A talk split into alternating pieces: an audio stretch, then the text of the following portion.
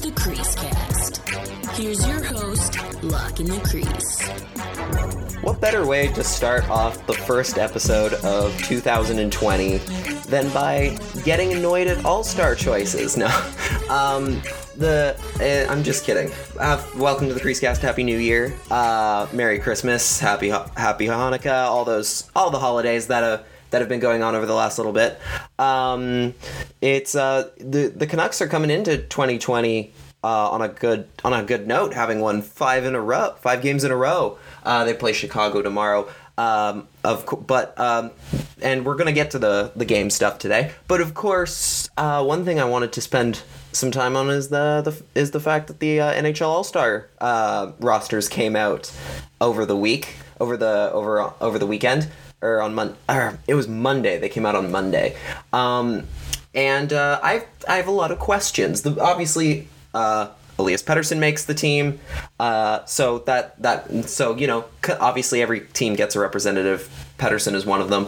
Is the Canucks? Uh, but I have question many questions. The the biggest one being why isn't Quinn Hughes already an all star? Yes, there's the last man in competition, which you can go vote on today. That was that. I'm not I'm not paid by anybody to say that. I'm just I'm just endorsing my candidate, uh, Mr. Quinn Hughes. Uh, but uh, why wasn't he on the initial ballot? Like, I don't get that. They only have one defenseman. Clearly, they're not using the okay. We have to have so many defensemen and so many forwards. There's they're not using that format like they have in the past. So why why is but why isn't he on there? Why is Quinn Hughes not considering he's I believe tied with Erik Karlsson for the most points among defensemen in the Pacific Division? Why isn't he on the team? It doesn't make any sense. The defenseman who did get chosen was Mark Giordano for some reason, even though he's got, I think, like half the points that Quinn Hughes has over the course over the course of the season. Yes, I get that he's coming off the Norris trophy, but that's that's stupid. He, he why is he here? There's no there's no good reason that that Mark Giordano should have gotten picked over Quinn Hughes. Uh, but the one I'm more annoyed about is Jacob Markstrom getting absolutely snubbed uh, by the All Star picking committee in favor of Marc Andre Fleury. Fleury's had uh, like an all right season. He's won a couple more games than Markstrom, but he's also playing on a way better team. The Knights are just so much better than the Canucks. And Jacob Markstrom has only two less wins than he does, and he has a better save percentage. So why? Why is why is he? Why why didn't Jacob Markstrom make the team outright?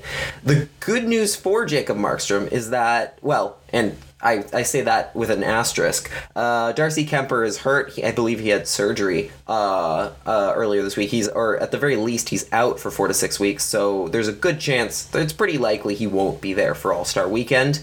Um, which mean and apparently Markstrom is the likely replacement in that regard. But it shouldn't have come down to that. Like I was expecting it to be Darcy Kuemper and Jacob Markstrom going to this game.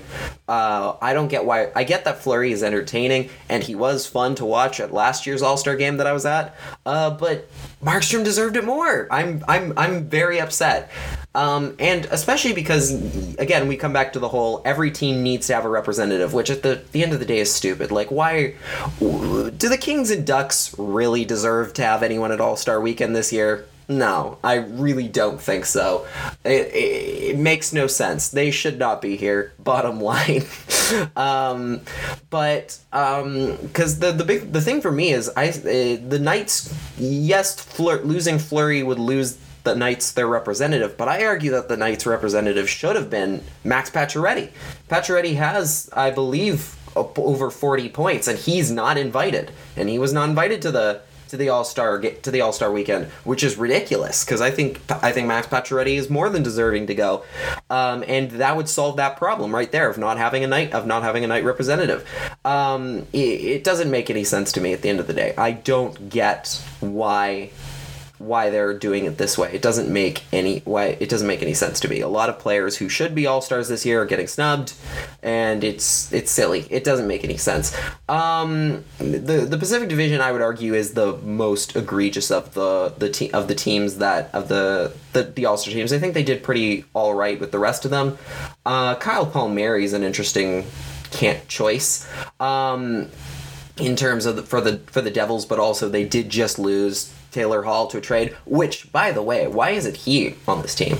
That's another question. Why didn't uh, Taylor Hall make the Pacific Division? I get that he's only been there for a week, but come on, you you're not going to have Taylor Hall, especially considering he's in Arizona, this is a new market, a good chance to showcase the Coyotes a little bit uh, with their new star acquisition. Yeah, I think you gotta send you gotta send Taylor Hall there, and they didn't, and the which is ridiculous considering the Coyotes, are believe, are near the top of the Pacific Division right now. If they're if not directly at the top of the Pacific right now.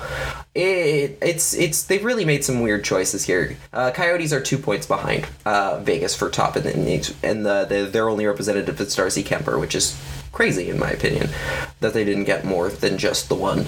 Um, Kyle Lowry is an interesting call. Again, you're in a tough spot. I think I think the whole point is that it's you know the league is getting younger and you got to start sending guys who are their best days are ahead of them a little bit. Like Tyler Bertuzzi for Detroit is an interesting call, but I at least applaud them for hey taking somebody, sending somebody who's you know who somebody with a with a future with a little bit of a future ahead of them. It's it's it's a, it's the right way to go about it if you are if you do have to send someone i like the idea of sending more rookies or close to rookies who, uh, to these games because people want to see them and they might enjoy the experience a little more than say the older guys who at this point in the at this time of year like Alex Ovechkin for example who's not going they just want to they want to take the time to just spend it with their families and stuff. They don't want to they don't want to be going out to these cities and doing these events anymore uh, which is why I think it's better to maybe add a couple more young guns to these rosters. So even with Tyler Bertuzzi while it is a weird call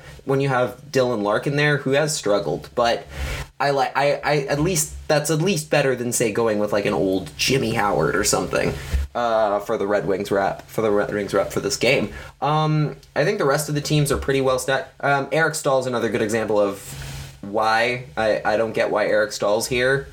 Um, maybe he's leading the team in points. I still think that's weird. Um, it's it's a weird call for sure. Um, I look at the Pacific as yeah the most egregious of the teams where I'm like oh, I don't know why why this guy's here, this guy's here, this guy's here. Like the big the, the thing for me is that I can name you four guys who should be ahead of like say the likes of uh, Jakob Silfverberg, Anze Kopitar, Mark Giordano, and Fleury. Like, obviously, two of them are Canucks, which are Hughes and Markstrom, who I think are both deserving. And yes, I get that I'm a little biased in that regard, but they've done really well, and they've really carried the Canucks this season. Um, but the other ones are me again are Taylor Hall, who I mentioned already, and um, and Pacioretty. Those four guys should be here. They shouldn't need to be doing the last. Uh, Taylor Hall's not even in the last man in competition, which is. Uh, weird to me is uh, the Coyotes representative in that vote is Clayton Keller, who I think could also could make an argument should be on this list already anyway. Um, but it, it doesn't make any sense to me that some of these guys are uh, aren't avail aren't going to this game for good. There's there's there's more reasons that they should be here in my opinion.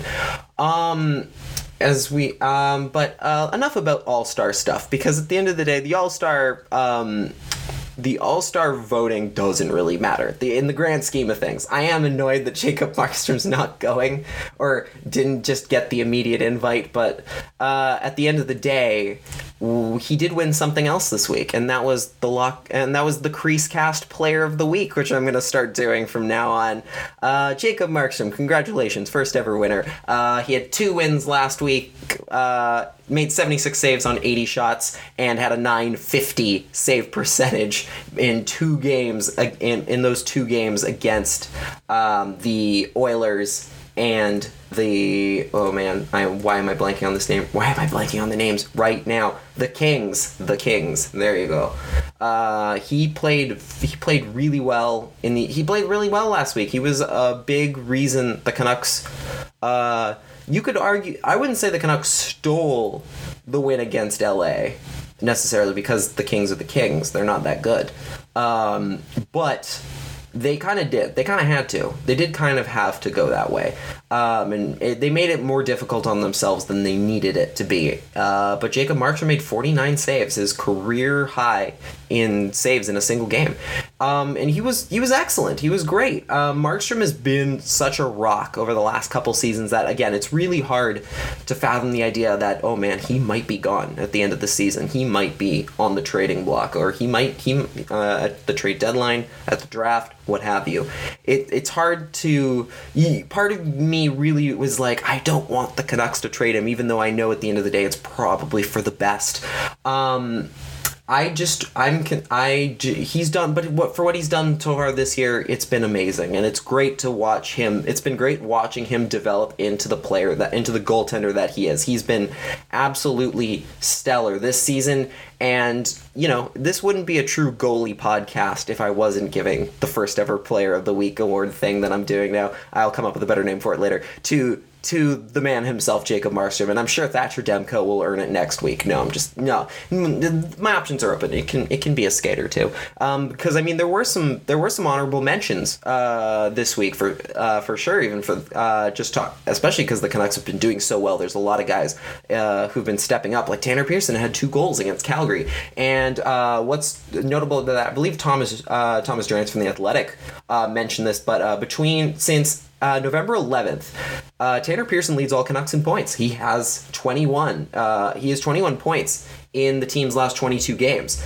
Um, the only the the next two players behind him are Pettersson and Brock Boeser. You that's that's that's that's some elite company that you're playing with. Tanner Pearson has been a huge saving grace for this team, and it's it's it's amazing what a career boost he's gotten since he came to Vancouver. He's been a great player and a great uh, contribution. One of, you know, again, I've talked about this before. I've criticized Jim Benning for a lot of his decision making, but this the the Tanner Pearson for Erik Gudbranson trade was one of his best. Was if not if not his best. It it was it's been Tanner Pearson has been a great piece for this team, and it's great uh, having him as that guy who can jump in between your second line and your third line and play on the second power play unit. Harman Dayal did a great um, uh, piece uh, on the Athletic as well about Tanner Pearson's um, uh, return return to to return to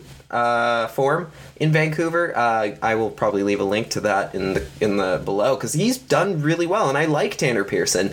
I like the, this is exactly the kind of things that the Canucks need to be doing uh, more often than not. Is um, like the, they've talked about the guy about adding those depth guys on cheaper deals and stuff. Tanner Pearson is exactly the type of player the Canucks need to be adding to those third and fourth lines. Maybe not at the, the same price. I believe Tanner Pearson's making three million for another couple seasons, but just that idea. He Tanner Pearson is making less I believe, and I'm going to try and pull up Cap Friendly while we do this. Uh, is making less is making less than uh, Jay Beagle or Brandon Sutter, and is contributing way more regularly than either of those two, and that's that's the that's what wins you championships. It's those guys who are playing on the cheaper deals who are still finding ways to pick up points here and there. Like Tyler Motte's actually done a pretty good job of that, and Tim Schaller to a surprising degree this this uh, this in the last little stretch as well.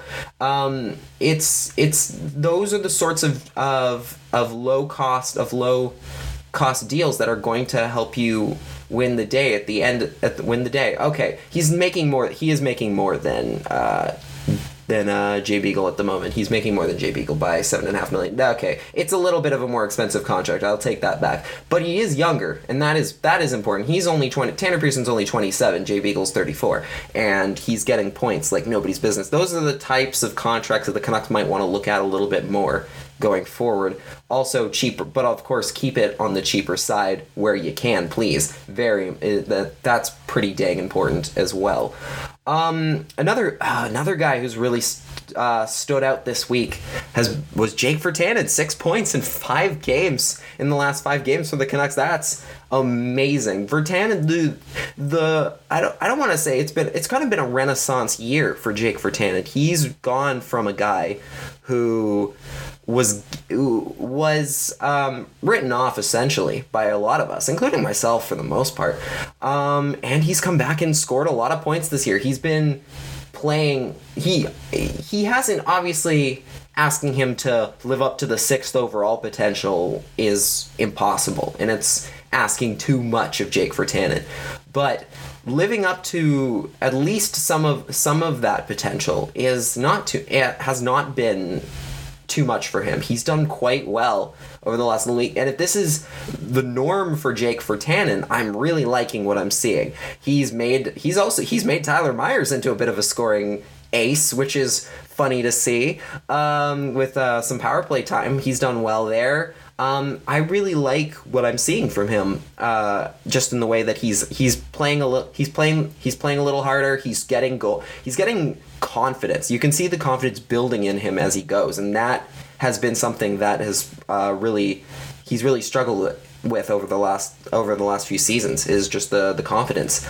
Um, Travis Green seems to be showing the confidence as well, just in playing him more regularly, and especially in the absence of Josh Leivo, Virtanen has stepped up and he's produced, and the Canucks need those need those th- those guys to need guys like Virtanen to keep scoring at the way they at the pace they've been going. Virtanen's done well at that. He's and there was the one goal against Pittsburgh where he just hammered a one timer, and I just for a second, a couple people were like this, where you just you you didn't expect that for you didn't expect the shotgun from Shotgun Jake. You expect it was he he just ripped into that shot like I've never seen him do before, and it's it it's great to see him playing at that all-time high in the confidence department and you hope that this is the start of something better for him and the next step for Jake Virtanen to being uh, not just an, an, a, reg, an, a regular NHLer, but a guy who regular who's a, a core piece of the depth for the Canucks going forward. Like I see him being part of this future again a little bit. Not in the same regard, obviously, that he was at the beginning of his career, but to but again, as a guy who who who plays the lower minutes and makes something happen with it. And that's that's goes far that ability and though those talents go a long way to getting you to the ultimate goal at the end of the day. Um, and you know, I haven't watched. I will say I didn't get the chance to watch the Canucks uh, two games as Adam as much as I would have liked to. I was doing some other stuff at the time. Um, both during both games, I was running a couple other jobs at the time. Um, but the Canucks and the Canucks have looked a little bit iffy at times, especially giving up a lot of shots of late. That's been a little concerning, and the offense hasn't been coming as um, they haven't been looking as stellar in their own end, which is concerning to say the least.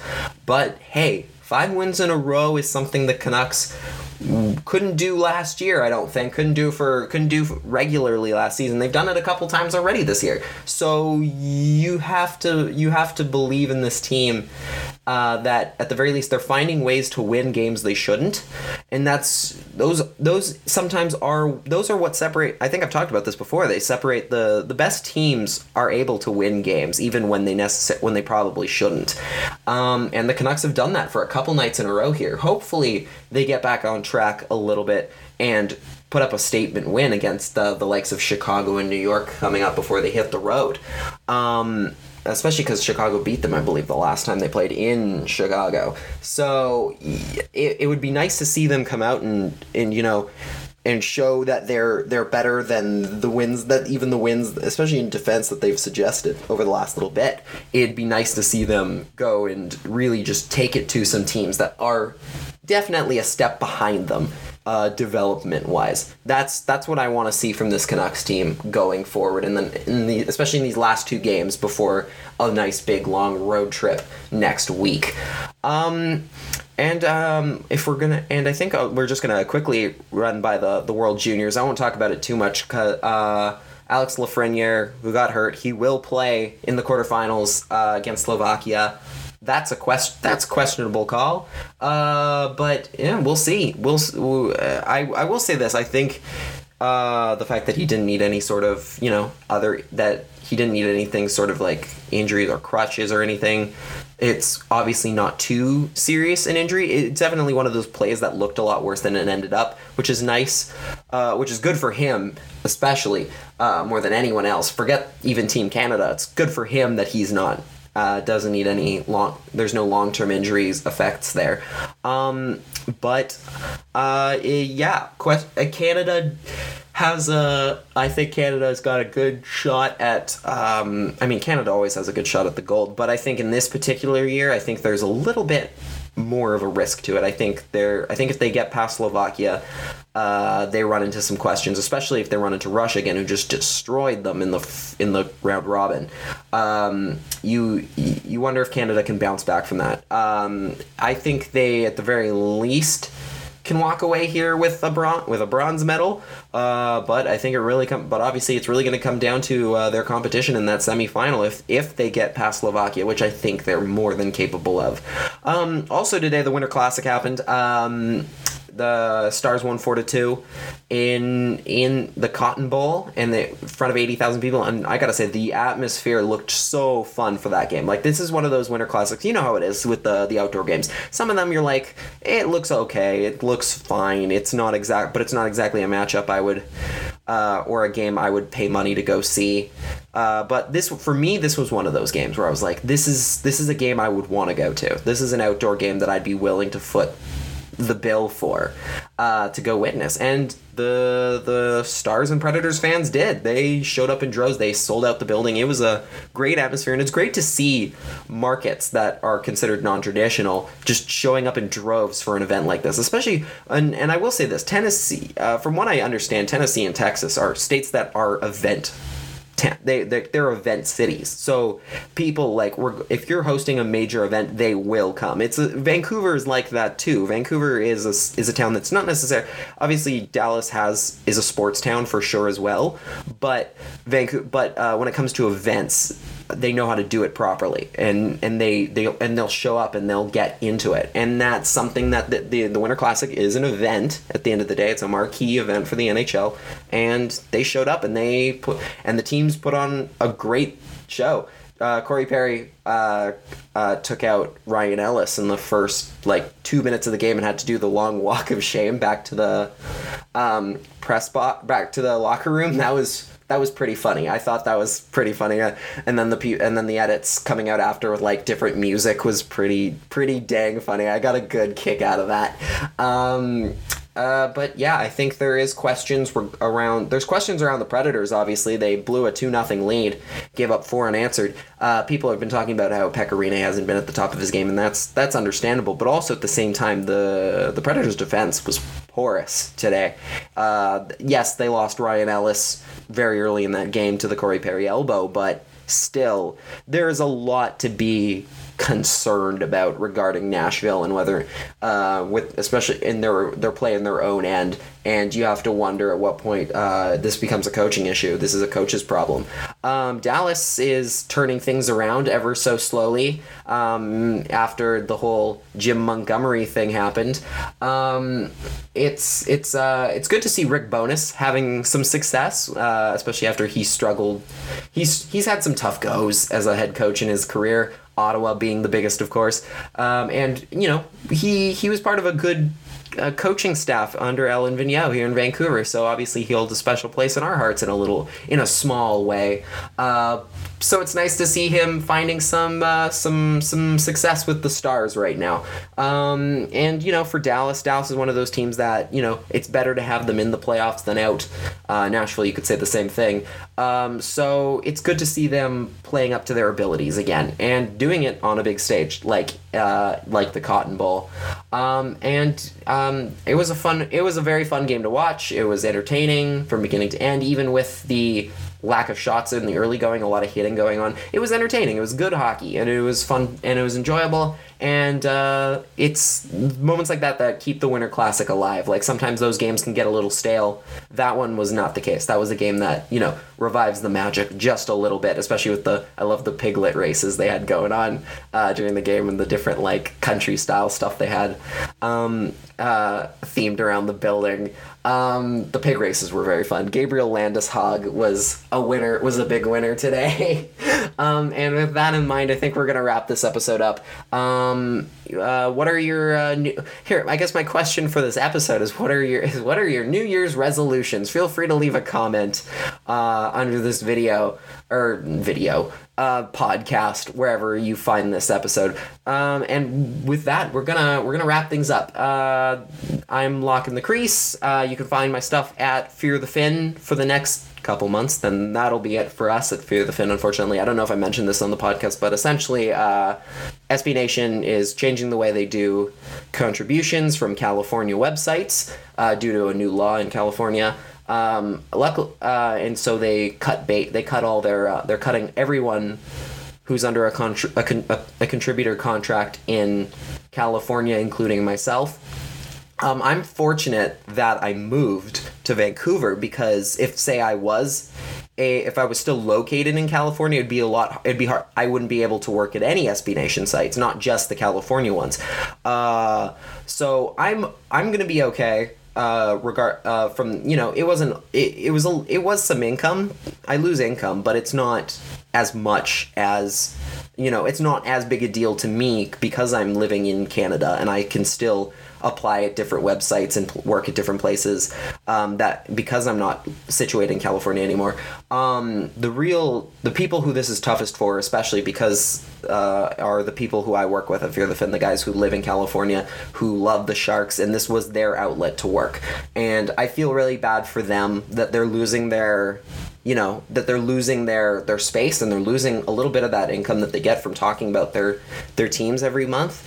Um, and it sucks. It really does suck for them. And i hope sb nation finds a way to make this more fair for those people because this really sucks for those contributors who really who either don't have the time to take on a full-time job as a writer or don't have the or you know they just don't have the this they don't have the ability to go there or do that sort of thing because it's not for everybody. It's not a full-time job is great for the people who can take it but it's not good for the people who don't have that kind of time to put in that sort of um, effort because it's not it just isn't there for some people.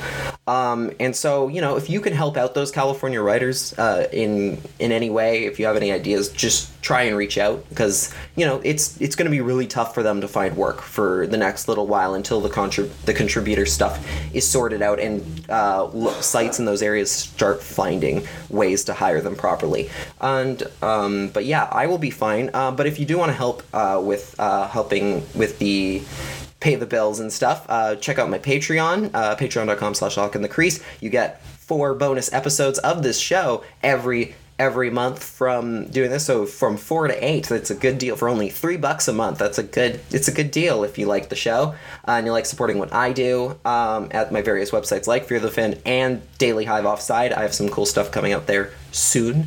Um, and so yeah keep that in mind or uh, and yeah thank you so much for for listening.